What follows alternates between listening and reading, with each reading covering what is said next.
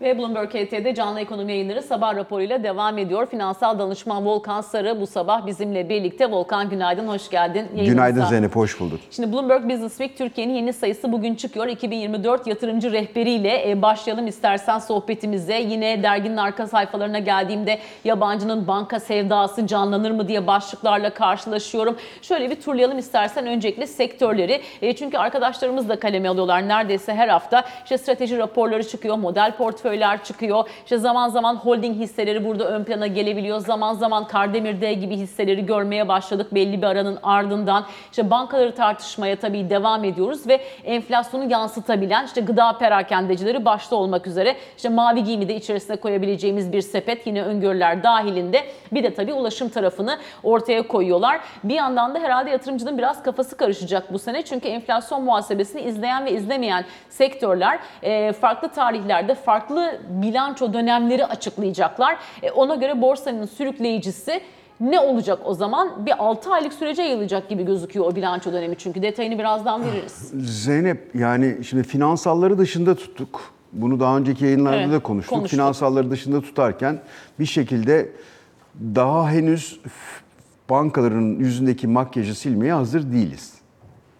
Bu çok net bir şekilde. 2025'te sileceğiz. 2025'te evet enflasyon belli bir noktaya gelirse, öz sermayekarlıkları belli yere gelecek olursa bankalar açısından bakıldığında yani banka değerlemesini çoğu insan çok yani tabii ki profesyoneller doğru bakıyorlar ama profesyonel olmayanlar fiyat kazanç gibi rakamlara bakmanın hiçbir mantığı yok. Orada bakılacak şey öz sermaye karlılığı enflasyonun üzerinde mi?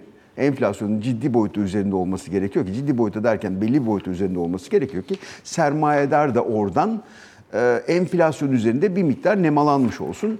E, orada ufak tefek pozitif tarafta gelişmeler var.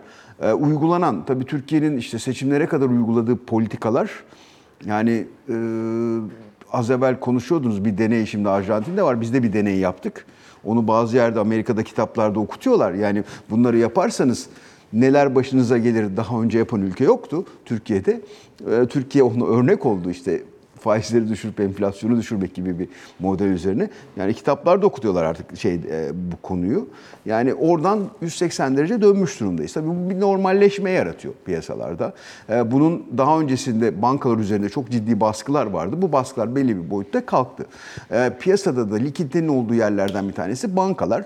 Piyasada yani yatırım yapılmak istendiği dönemlerde e, yabancı olsun, yerli olsun öncelikle bir bankalarda bir pozisyon alıp yani nasıl diyeyim sana bu bir yani oyun demek istemiyorum ama bir ritüelin bir parçası.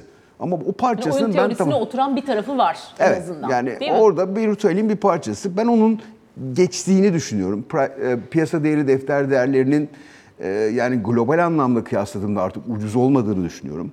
Öz sermayekarlıkları bir boyutta yani pozitif tarafa gidecek yani o beklenti ama riskleri göz ardı etmemek gerekiyor ve şu anda da benim en büyük gördüğüm risklerden bir tanesi takibe düşme riski olan alacaklar konusu. Şu anda çünkü biz artık faizde normalleşiyoruz. Devlet para saçıyordu. Ucuza kredi veriyordu. Tek sağlayıcı Merkez Bankası'ydı bakıldığında. Paraya basıyordu, para yaratılıyordu. İşte Merkez Bankası gidip hazine bonolarını da almaya başlamıştı. Fiktif bir piyasa vardı. E, Bunun bir şekilde dönümü söz konusu. o sebeple işte yani sürekli konuşuyoruz. Zombi şirketler oluştu. oluştu. E, Bunların e, şu andaki ortamda gerçekten feasible olup karlı olup olmadıkları önümüzdeki dönemde ve bu yükleri de taşıyan yerler bankalar üzerinden taşınıyorlar. Burayı çok yakından takip etmek gerekiyor. Ben o yüzden bankaların gelmiş olduğu noktayı da göz önüne alarak risk açısından da bakıldığında e, ben çok banka tarafında değilim. Bunu çok net söylemek gerekiyor. E, dediğin gibi işte yani enflasyon muhasebesine geçmeyecekler. Belki nominal bazda karlı görünecek. Bizde holdinglerde de yani karlı görünmenin en büyük sebebi işte bakıyorsunuz en büyük holdinglerimiz Sabancı Koç. Birinin karı Yapı Kredi'den, diğerinin karı Akbank'tan geliyor. Siz bunları fiyat kazancı koyduğunuz anda bir anlam ifade etmiyorlar. Anlatabiliyor muyum? Yani çünkü e, fiyat kazançta yani ser, enflasyonun bu boyutta olduğu yerlerde bir anlam ifade etmiyor. Orada da bakılması gereken rasyo nedir? E, yani içindeki varlıkların e, piyasa değeri defter değeri diyeyim. O anlamda bakmak lazım. Piyasa değeri defter değeri. Yani birin altında mı? Birin altında ya hatta %15-20 civarında iskontolu olması gerekir ki yatırım yapılabilsin. Ben orada da çok fazla bir alan olduğunu düşünmüyorum. Yani gelelim diğer taraflara. Yani söylediklerin en doğru tarafı retail tarafı. Yani e, parakende tarafı. Onlar da zaten belli bir hareketleri yaptılar. Yani buradaki özellikle işte Migros'u falan belli nerelerden nerelere gelmiş durumdalar. Onlar belli boyutta iyi gidecek ama önümüzdeki trendi ben daha öncesine göre bir miktar daha pozitif bakıyorum piyasalarda. Ee, yani gene az evvel konuşmanıza şahit oldum. Yani ben örtülü bir IMF programı run edildiğini çok net bir şekilde söyleyebilirim. Ama Görebiliyorum. kaynak aktarımı olmaksızın.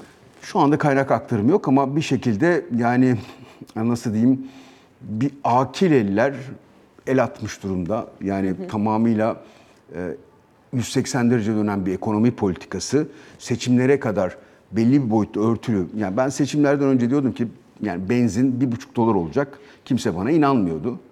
E, şu anda 80 senti 1 dolar 30 sente geldi. Yani bu seçimden sonra da bir buçuk dolar olacak yani. Belli programlarla IMF gelmiş olsa 2 dolara gelecek. Bir örtülü bir program var. Kaynak aktarımı yok doğru söylüyorsun ama e, o taraftan da Türkiye'nin büyüklüğü o kadar büyük bir boyutta ki baktığınızda finansal sistemlere verebileceği bunun gerek Avrupa bankacılık sistemi üzerindeki etkisi ve gelinen nokta içerisinde bunu yönetimin anlamış olması buradaki politika değişikliğine ve bu politika değişikliği yapılırken de gelecek belli kaynakların yani bu finansman sürecinin devamı içinde e, kendi politikalarını uygulayacakları insanların atanmasına sağladılar diye düşünüyorum. Yani bu bir benim görüşüm E, ve ona paralelde bir program izleniyor. E, seçimlerden sonrasında seçimlere kadar biraz daha yumuşak ama seçimlerden sonra bir miktar daha şey olacak. Bu tabii piyasalar açısından bakıldığında yani büyümenin azalacağı, burada belli bir bedel var. Yıllardır Türkiye gelecekteki harcamalarını erkene çekti düşük faizler sayesinde. E, Burada ödenecek bunun bir e, ertelenme dönemine gelmesi gerekiyor. Hala piyasa çok likit şu anda. Yani bakıyorsunuz işte e, işte bankalar işte fa- fa- faizleri düşürüyor. Pi- Piyasa çünkü likit. Niye likit piyasa? Halen hazine borçlanmıyor doğru düzgün. Yani hazinenin gelip piyasadaki likiditeyi çekmesi lazım. Anlatabiliyor muyum? Hazine bono ihaleleri çıkıyor. Şimdi en son işte Aa, çok iyi kazanç yapıyoruz dedikleri enflasyon endeksi bonlarda artık pozitif faiz vermeye başlandı. Evet. Pozitife dönmeye kirasından ki döndük. ha, eksisinde iyi kazanıyoruz diyorlar da o zaman daha da iyi kazanıyor olmaları lazım. Ya enflasyona kendini koruyorsun normalde anlatabiliyor muyum? Şimdi e, normal bonolarda da bakıyorum yani rakamlara e, işte büyük rakamlarmış gibi görünüyor. TL'nin geldiği 1 lira 30'lu seviyelere geldiği için bakıyorsun 500-600 milyon dolar borçlanmış. Bunlar çerez rakamları. Eskiden borçlandığı rakamlara göre, hazinenin büyüklüğüne göre bakıldığında. Hazine hala düşük tutmak amacıyla e, borçlanma miktarını da düşük tutuyor. Şu an hazinenin faizleri da bir miktar daha yukarıya çekip piyasadaki likiditeyi çekmesi lazım. Piyasada da hala talep canlı bu likidite paralelinde.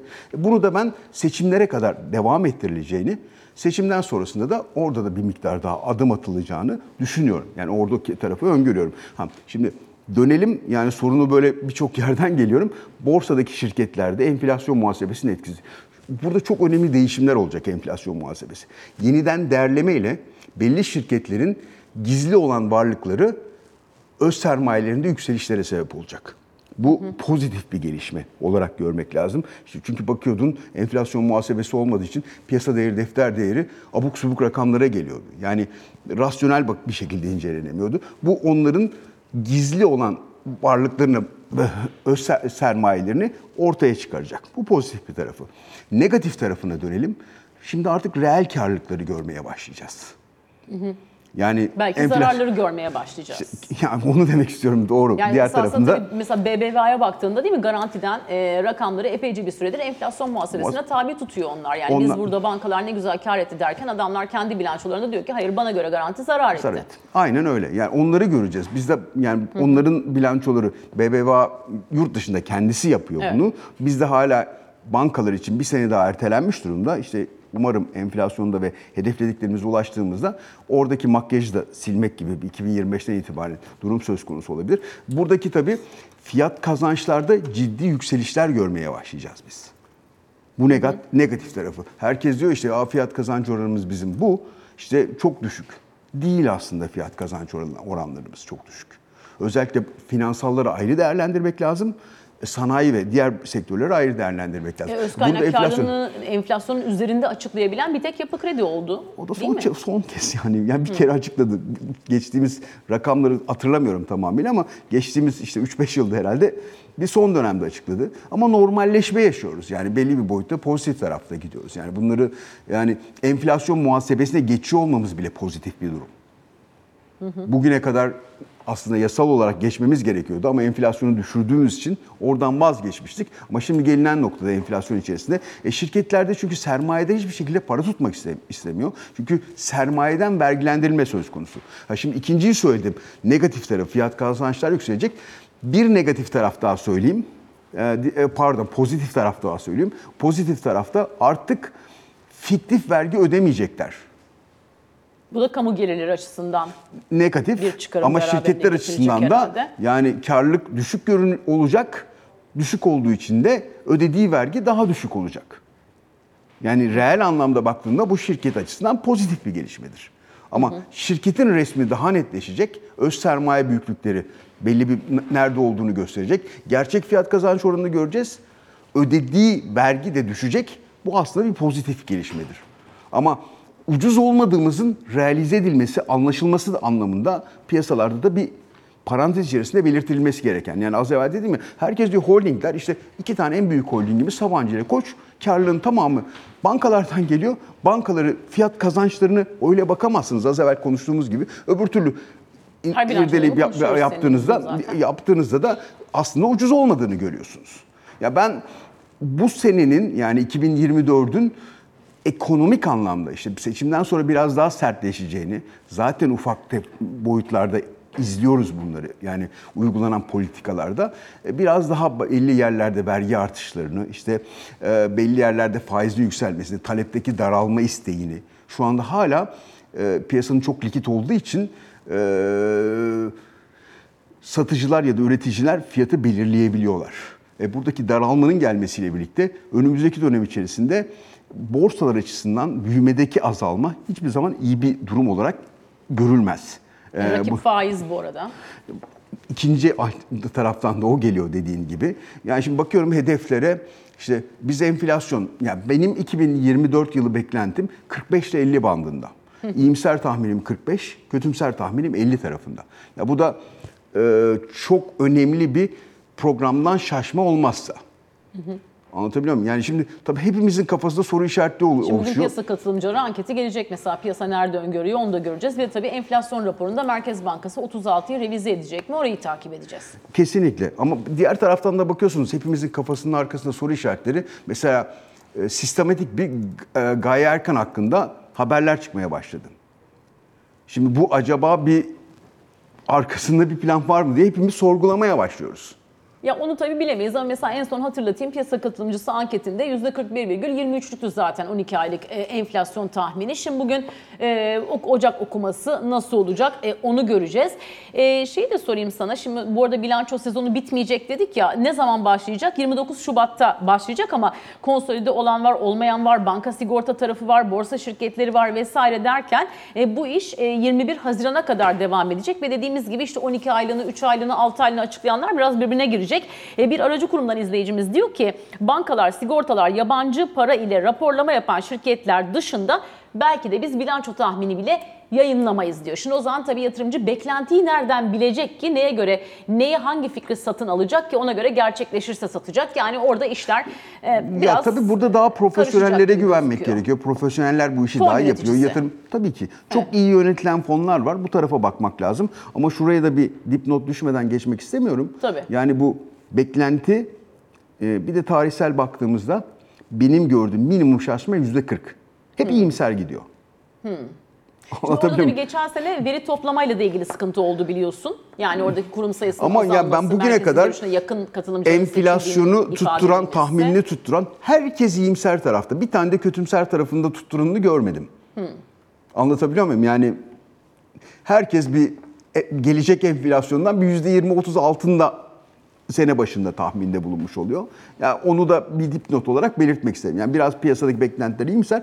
Ben 45'in iyimser tarafta olduğunu söylemek istiyorum. Benim şahsi görüşüm olarak. 50'nin de yani kötümser taraf değil bu olabilecek bir bant içerisinde önemli bir olumsuzluk olmadığı takdirde yani politika değişiklikleri işte atıyorum görevden almalar gibi şeyler olmadığı takdirde veya e, seçim sonuçlarının istenilenden çok uzak olup e, yeniden muslukları açalım biz yani bu program bize dar geliyor e, demek gibi bir noktaya gelecek olursak e, ekonomide tekrardan çünkü bu bizim önümüzde artık son yol. Türkiye hiç hiper enflasyon yaşamadı. 2000'li yılların üzerinde tamamıyla bir endeksleme vardı. Enflasyon endekslemesi. Gerçek anlamda enflasyonu biz son 2-3 yılda yaşıyoruz. Bunu hem çalışanların herkesin hissettiği anlamda gerçek enflasyonu şu anda yaşıyoruz. Bizim önümüzde ya biz bunu doğru yola sokacağız ki enflasyonu bu kadar yükselttiğinizde aşağı çekmek de çok kolay değildir. Bu kadar yükselttiğinizde ya doğru yola sokacağız bu bir pet içerisinde ama gerçekçi olmak gerekiyor. Siz 65'e getirdiğiniz enflasyonu 36'ya bir yıl içerisinde düşürmek için çok ciddi bir kemer sıkmanız lazım. O zaman büyüme tahminleri bununla uyuşmuyor. Anlatabiliyor muyum? Ve şu anda uygulanan politikalar bu kemer sıkmayla uyuşmuyor. O yüzden ben diyorum ki 45-50 tahminleri belli bir yerde. Ondan sonraki senede işte buradan 45-50'ye indiğimiz takdirde 30'ların altına çekmek gibi bir durum söz konusu olabilir. Pat diye bir 5 rakamlara, hep bir hedefimiz 5'tir zaten. O rakamlara gelmemiz çok kolay değil zaten. Ee, ama doğru tarafa gidecek. Eğer biz bunları başaramadığımız noktadaysa Türkiye'de maalesef yani Latin Amerika ülkelerinin çok kere yaşamış olduğu öncesinde ve çok iyi dersler aldıkları bir hiperenflasyon sürecine gitme riski var. Bakın Brezilya ile çok benzer noktalardaydık. Para birimimiz birebirdi. Brezilya'nın şu anda bulunduğu noktaya bakıyorsunuz. Faizin de enflasyonun da büyümesinde para birimi 5'lerin altında. Biz olduk 30. Onlar dersleri aldılar çünkü hiperenflasyon. Brezilya'nın CDS'i 133,5, e, bizde CDS 314,5 Evet. bas puanda. Yani uygulanan e, nasıl diyeyim çok benzer yerlerden biz dedik ki e, enflasyon e, sonuç faiz sebeptir. Onlar o süreçte faizleri artırdılar. Şu anda faiz düşürümüne bir e, step önden gidiyorlar. Faiz düşürümünü gerçekleştiriyorlar. Öyle bir dönem geçirdik. Yani şu anda gelinen noktada da işte onların para birimleri 5'li rakamlarda bizim para birimimiz geldi 30'u geçmiş durumda dolara karşı. Yani bu dengeyi e, biz onlar yaşadılar. Tecrübeleri var. Biz hiç hiper enflasyonu gerçek anlamda halkın hissettiği anlamda yaşamadık. Bu riskle bulunabilir. O yüzden de bu programa herkesin destek olması lazım bir şekilde e, önümüzdeki dönemde ama e, politika yapıcılarında buradaki yükü eşit dağıtması gerekiyor. Anlatabiliyor muyum? Yani bir tasarruf, bir şey birçok birçok yerde insanlardan beklendiğinde e, siyasilerin derken e, hükümetin, devletin de ciddi boyutta tasarruf yaptığını göstermesi gerekiyor ki insanlardan bunlar beklenebilsin. Şu anda henüz bu belli adımları atılmış durumda ama likiditeyi çekmedikleri için piyasada bu noktadayız. Önümüzdeki dönem içerisinde de seçimlerden sonra ben biraz daha vidaların sıkılacağını düşünüyorum. O da tabii borsalar anlamında bakıldığında işte dediğin gibi faiz bir alternatif diğer tarafta. Borsalar anlamında bakıldığında da hisse bazında hareketler olabilir. Ama genel anlamıyla çok önemli bir pozitif beklentiden bahsetmek çok kolay değil benim açımdan. Getiri nerede o zaman? Çünkü mesela KKM'de de getirinin eridiğini görüyoruz. İşte TL mevduatlar yükseldi dedik sonra tekrar düşüşe geçtiler. E, döviz tarafında zaten alternatifler belli. O zaman getiriyi nerede aramak lazım? Ya şöyle yani benim beklentim dediğim gibi 45-50 civarında bir gelecek enflasyon. Bu dönem içerisinde de gelecek %35 civarında bir e, devalüasyon beklentim var. Yani bu da yıl sonunda yaklaşık olarak 24 içi sonunda e, 40'lı rakamların bir miktar altında. Yani 40'ın Hangi enstrüman altında. bu enflasyonu yener peki? Ee, Yani şu anda mevduat e, belli bir boyutta yani Başa hala baş. abuk subuk şeyler veriyoruz biliyorsun KKM'den dönersen yüksek faiz dönmezsen TL sanki farklı TL'ler varmış. Ama pozitif tarafta adımlar atılıyor. Bunu da çok ayrıyeten belirtmek isterim. Bunlar önceden gelen şeyler. Şimdi burada bir dönüşüm sağlanmaya çalışırken yani ne demek şimdi KKM'den döndü o adama yüksek faiz veriyorsun döndürüyorsun. Öbürüne düşük faiz verdiğin zaman o gidiyor dövizi alıyor. Onun karşında aynı şeyi yapıyor. Yani bunun dengesini, mantığını yani aynı TL e, o, o bağlamda bakıldığında yani 45-50'li rakamlarda mevduat faizlerini ben duyuyorum şu anda. Bu rakam biraz daha yukarılardaydı. Ee, şeylerde yani 60'lı rakamlar var. Hala KKM'den dönüşte varmış son, son hafta içerisinde Dolara bakmadım gidecekse bile söyleyeyim. hızla gitmesin bu para. Evet tabii ama şimdi siz 35 şey bekliyorsanız anlatabiliyor muyum? Size 50 civarındaki bir faiz e, belli bir boyutta oradaki riski almanızı TL do- yani dolar bazındaki beklenti anlamında yani bu risk getiri Tabii. karşılıklı beklentisi. E, bunu almanızı sağlayabilir. neresi Bir de diğer taraftan da yani artık yani bizim şunu görmemiz gerekiyor. Yani financial yani finansal sistemde yapılanlarla biz bu ülkenin sorunlarını çözemeyiz. Finansal sistemlerde yanlış yapmamamız zaten de facto yapmamız gereken şey. Biz yapmamız gereken yanlışları yapıyoruz. kanalı açılır mı? Mesela. Bakın yani- Bu adımların devamında orayı Zeynep, da şu beklemek anda, gerekir mi? e, Ya açılır, açılmaz diye bir şey yok. Bir miktar işlemler de olur. Ama eskisi boyutlarına gelmesi bunların hepsi güven kazanılmasıyla oluşacak şeyler. E şimdi yabancı diyorlar işte geçen hafta şu kadar yabancı geldi bu ne 600 milyon dolarlık o geldi bu geldi. Bakın şu anda biz ne diyorduk? Abi sıcak para istemiyoruz bu çok kötü. Şimdi döndük bu tarafa tekrardan. Ama şu anda gelen para sıcak değil kaynar para geliyor. Evet senin Bunlar- o söylemini ben de kullanıyorum yayınlarda. Çünkü yani e, hedge fonlardan ama bu doğası böyle. Biz herkesi gönderdik dışarıya. Uzun vadeli yani bizim pension fund dediğimiz uzun vadeli emeklilik fonları tarzı yatırımcıların bunlar dahil herkesi gönderdik. Yani bir Londra'da bir toplantı vardı Sayın Cumhurbaşkanımızın katıldığı e, bu 5-6 sene önce zannediyorum. İşte biz faiz enflasyon söylemini orada dile getirdikten sonrasında birçok yabancı, benim konuştuğum birkaç tane yabancı fon yöneticisi var. Bunlar artık bizim yani böylesi bir rasyonelin içerisinde bulunmamız mümkün değil deyip stratejik karar verip Türkiye'den birçok çıkan insan oldu. Ve şu anda gelinen noktada biz bunların gelmesi için önce böyle kaynar para gelecek, sonra sıcak, sonra ılık, sonra biraz daha soğuk para. Bakın yani e, finansal sistemde istemiyoruz dedik, gelsin diyoruz. Şimdi gelen kaynar bunun da farkında olmamız lazım. Bunlar opportunistik paralar belli boyutta. Getiri gördüğü anda sonuçta. hem borsada hem- hem şeyde bono tarafında. Ama biz e, beklentileri doğru yönettiğimiz takdirde zaman içerisinde daha uzun vadeli de daha kalıcı paralar gelecektir. Gelir. Ama ben piyasanın oradaki beklentilerinin gereğinden fazla iyimser olduğunu düşünüyorum. Yani her şey yabancıya bağlı. Bakın yani bunun benzeri şeyler birçok ülkede de yaşandı. İşte yabancı özelleştirdik, yabancıya verdik, onu sattık, bunu sattık. E sonra yabancı bunları temettü alıyor.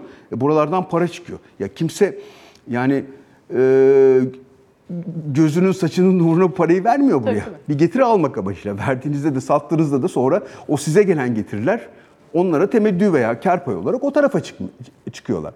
Doğal, doğal, doğal sonucu bunlar. Sizin yatırım ortamını iyileştir- iyileştirip e, kalıcı uzun vadeli yatırım getirmeniz gerekiyor. Yani ben yani e, sıcak para gelmesin diyenler zamanında gelirken çok fazlasıyla alkış tutuyorlardı.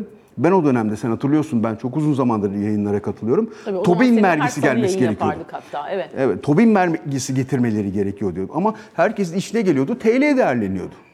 Bakıyordunuz çok güzel gidiyor. E şimdi mesela yeniden bir lobi başladı. Ee, işte faizler çok yüksel TL'de. Yeniden dövizle borçlanma kanallarını daha genişletelim mi? Bakın biz bunu yaptık. Dövizle borçlandı faizler şirketler. düşüyor. Dövizle borçlandırdık şirketleri. Para kazandıkları dönemde kendilerine gitti. Para kaybettikleri dönemde baktık özel sektörün bunu devletleştirdik. Devlete aldık. Bir de bunları ucuz faizle, TL faiziyle değiştirmelerini sağladık. İşte o 128 milyar dolar satışı osu busu. Yani şimdi biz yeniden aynı senaryoya dönmememiz gerekiyor. Anlatabiliyor muyum? Bizim paramız Türk lirasıdır. Anlamsız bir KKM getirdik. Ama gelmeseydi herhalde o anki senaryoda çok daha farklı bir yere banka sistemi de gelebilirdi. Çünkü panik havasını nasıl durduracaksın? Kurun bir anda Yani uyguladığın politika ortamda, yanlış olduğu için sen onu getiriyorsun. Ya ortamda. anlatabiliyor muyum? Ya Zeynep'ciğim ama yani e, bu hangisi daha doğru? Yani sen yanlış politikayı uygulama. Sen KKM'ye ihtiyaç duymayacaksın zaten. Tabii tabii tabii. Anlatabiliyor muyum? KKM'ye ihtiyaç duymanın sebebini çözmen gerekiyor öncelikle. Yani bu artık TL'nin ön plana getirilmesi gerekiyor. Ben hala önce de söylüyordum KKM'den çıkış kolay olmayacak. Daha hala orada bir süreç var. Ama şunu göz önüne almak gerekiyor. Biz e, belli bir boyutta krizlerle yaşadığımız için ve yapılan hatalar döneminde sistemin büyük bölümü insanlar kendi önlemlerini aldılar. Doğruları yaptığımızda belli bir noktaya gidebilmemiz söz konusu. Az evvel de dedim. Biz finansallarla ekonomiyi veya ülkeyi bir noktaya götüremeyiz. Yani finansal. Bunlar zaten defakto yapılması gereken şeyler. Bunun yanında ülkenin daha ileriye gitmesi gereken işte yani mesela DPT gibi yani diğer tarafları dışında tutuyorum. Devlet Planlama Teşkilatı. Bakın ithal substitution, ihracat destekleme, ülkenin güçlü olduğu yerlerde. ithalat ettiğiniz şeylerin ne kadarını substitute edebilirsiniz burada? Bunların planlanması. Yani belli bir boyutta uzun vadeli plan alıp bunların gerçekleştirilmesi gerekiyor. Ama biz ne yapıyoruz? İşte geçici önlemlerle işte et fiyatları arttı, et ithalatına. E bu sefer ete yatırım gelmiyor. Ben bu örneği sürekli veririm. Bakın sütte biz bunu yaşadık yıllar önce. Sütte yaşadık biz bunu. Ne oldu? Süt tozunu bu halk sevmediği için süt tozu ithal ettiler. Kullanılmadı. Süt fiyatları arttı. Çok ciddi bir yatırım geldi. Ondan 7-8 sene sonrasında üreticiler bu sefer sütleri dökmeye başladılar. Ee, süt fiyatları çok düştü diye. Çünkü ekonomi kendisini düzeltiyor. Ama siz Sonra hayvanları kesmeye kadar gitti iş. şu andaki anlatabiliyor muyum? Ama siz ama süt fiyatlarının e, nasıl diyeyim dengeyi bulabilmesi için önce yukarı gitmesine izin vereceksiniz. Et fiyatlarında. Oraya yatırımcı gelecek. Ama siz bunu ge- gelecek yatırımcıyı ithalatla engellerseniz oraya yatırım da gelmiyor ve siz tamamıyla ithalata dayalı bir ekonomiye dönmeye başlıyorsunuz. Anlatabiliyor muyum? Yani e, bunun yaşanması gereken şeyler. Burada ithalatı bir sopa gibi kullan- kullanma, kullanıp kısa vadede biz ucuza et yedirdiğimizi düşündüğümüzde aslında uzun vadede çok daha pahalıya ekonomiyi de yurt dışına bağlayan bir et yedirme durumuna dönüyoruz. E biz bunu kaç keredir yapıyoruz? Kaç dönemdir yapıyoruz? Et, yani fiyatlar arttı hop et ithalatını açıyoruz. E çözebildik mi? Hayır çözemiyoruz. Aynı zamanda da döviz harcıyoruz. Şu ülkenin, şu coğrafyanın et ithal eder halinde olması dünyanın en iyi coğrafyalarından bir tanesine sahibiz. Ya gerçekten sorgulamamız gereken bir durum. Bizim buna önce izin vermemiz gerekiyor. O zaman yatırımcı gelecek. Yatırımcı geldiğinde üretim artacak. Üretim arttığında fiyatlar geriye gelecek. E siz bunu ithalat ayağını açtığınızda bu sefer yatırımcı diyor ki ben buraya yatırım yapacağım. Adam ithalat ayağını açıyor. Niye yapayım, yapayım bu yatırımı? İşte yani örnekler ortada. Yani biz ekonomiye ne kadar müdahale ederseniz işte yüzde 25 e, kira artış oranı. Ama uygulayan var mı? O da ayrı bir tartışma konusu. Değil mi? Genellikle var. bir masaya Çok fazlasıyla var. Çok var fazlasıyla ama var. çoğunlukla da şunu da duyuyoruz işte bir masaya oturduk ev sahibimizle işte benim geçim kapım burası dedi 25 bana olmaz dedi bir orta noktayı bulduk çünkü evimizden çıkmak istemiyoruz diyenler de var. Diyenler de var. İşte bir sürü bu konuyla ilgili kavgalar, dövüşler, inanılmaz sayıda mahkemeler var ortada. İnsanlar birbirine işte yani çıkmazsan şöyle yaparım, böyle yaparımlar var. İşte yani normal şartlar İşte altında yola yasal olarak işte bir orta Bakın, bulmaya çalıştı. Doğru Yapabiliyorsa ama yasal olarak da baktığınızda şimdi her tarafı yani her tarafını düşünmeniz gerekiyor. Ekonomi kendi dengesini kendi içerisinde kurar zaten. Siz müdahale ettiğinizde buna fayda değil uzun vadede zararlar sağlıyorsunuz. Şimdi diğer taraftan baktığınızda da e, kiracı ben çıkmıyorum %25 artırıyorum dediğinde işte yani şu anda Türkiye'de belli uygulanan abuk subuk e, tehditler onlar bunlar dışında tuttuğumuzda e, yapılabilecek bir şey yok. Ve kiracıyı çıkarmak da hemen hemen hiç mümkün değil. Evet. Hiç mümkün değil. Onu söyleyeyim size. Kanun kiracının yanında bir anlamda. Bir anlamda değil kesinlikle öyle. Yani e, bu yanlıştır doğrudur anlamında da söylemiyorum ama yani siz devlet olarak her tarafa her şeye müdahale ettiğinizde aslında yani fayda değil zarar sağlıyorsunuz uzun vadeli olarak. E, bunlar yani dikkat etmemiz gereken konular e, diyeyim. Nerede, ne olacak, nerede getiri önümüzdeki sene içerisinde? Konut nasıl mesela? Son not 1-2 dakika kaldı. Onu da öyle değerlendirelim Bakın mi? e, konut fiyatları dolar bazında yukarı gitmeyecekler. Hatta bir miktar aşağıya gelecekler dolar bazında. TL bazında aşağı gelmesi zaten söz konusu değil. E, şu ana kadar çok iyi giden konut sektörünün e, üreticiler açısından da konut sektörü içinde şunu söyleyeyim. Maliyetlerin çok artmasıyla birlikte onların da kar mar- marjlarında çok ciddi baskılar oluşmaya başlayacak. Önümüzdeki dönem konut yatırımı dönemi değil. Bakın arabalarda şu anda yavaş yavaş görmeye başladık. Atıyorum bir yaşında iki yaşında arabanın fiyatı sıfır arabanın üstünde satılıyordu. Şimdi o köpük alınıyor, galiba Alınıyor. piyasadan. E, e, şeyde de alınıyor. Yani bir e, dolar bazında bakıyorum ben tabii. Artık TL o kadar gerçek dışı bir para olmaya başladı ki yani kıyaslama anlamında bakıldığında dolar bazında bakıyorum ben e, gayrimenkulde de ortalamada yüzde yirmiler civarında geriye geliş söz konusu dolar bazında. Ve halen de piyasa yok orada. Önümüzdeki dönem içerisinde tabii böylesi bir ekonomik konjonktürde az evvel konuştuklarımız bağlamında devamında söylüyorum. E, ne olacak? Önümüzdeki dönemde e, getiri yani dolar bazında getiri kazanmak kolay olmayacak. Ya az evvel finansal sistem üzerinde de baktığımızda işte belli getirileri Yani gördüğümüzde 2020 işte pandemi sonrası diyelim kabaca bizde de bir toparlanma var. Ondan öncesinde seninle yaptığımız yayınlarda hep reel getiri yok. Enflasyondan arındırdığımız zaman konut fiyatı artışı karşılamıyor diye e, ifade Aynen öyle. ediyorduk. Çünkü İki ondan sonrasında da tablo yani sadece yayınlarda. Türkiye'de değil global anlamda da oldu ama Türkiye'de daha fazlası oldu çünkü biz gerçek dışı bir faiz verdiğimizde bedava bir faiz verdiğimizde oraya akan paranın belli bir boyutta yukarıya gitmesi, insanların çünkü kendini TL'de tuttukları anda %50'ler civarında ortalama 3 sene boyunca para kaybettiler. E bu ne yaptı? Herkesi dövize yönlendir. İşte az evvel dediğimiz KKM'ye geldi. Diğer taraftan sistem patlamasın diye. Ee, ya öbür tarafta konut fiyatları şişti. Öbür tarafta araba fiyatları. Herkes endeksleme oradan. Şimdi görüyorlar ya artık orada da artmıyor. Orada da olmasak mı diyor. E karşında da TL tarafında da daha yukarıya gelen rakamlar söz konusu. Yatırımcıların biraz daha korumada finansal getirilerin düştüğü bir dönemde olacağımızı belirtmek istiyorum. Takip edeceğiz bakalım bundan sonrası ne olacak. E, Bugün çocuklarımız karne alacak bu arada. E, Onlara da e, başarılar dileyelim. Tebrik edelim onları da. Bir süreci daha geride bıraktılar. Ara tatile gidiyorlar. E, Volkan Sarı, üç çocuk babası. Çok teşekkür ediyoruz Ben teşekkür efendim. ederim Zeynep Yayınımıza çok değerli Çok katkıların için. Kısa bir reklam arası vereceğiz. Ardından e, Volkan'la konutta bıraktık. Konuta ilişkin bir başka haberle devam edeceğiz. Bizde kalın.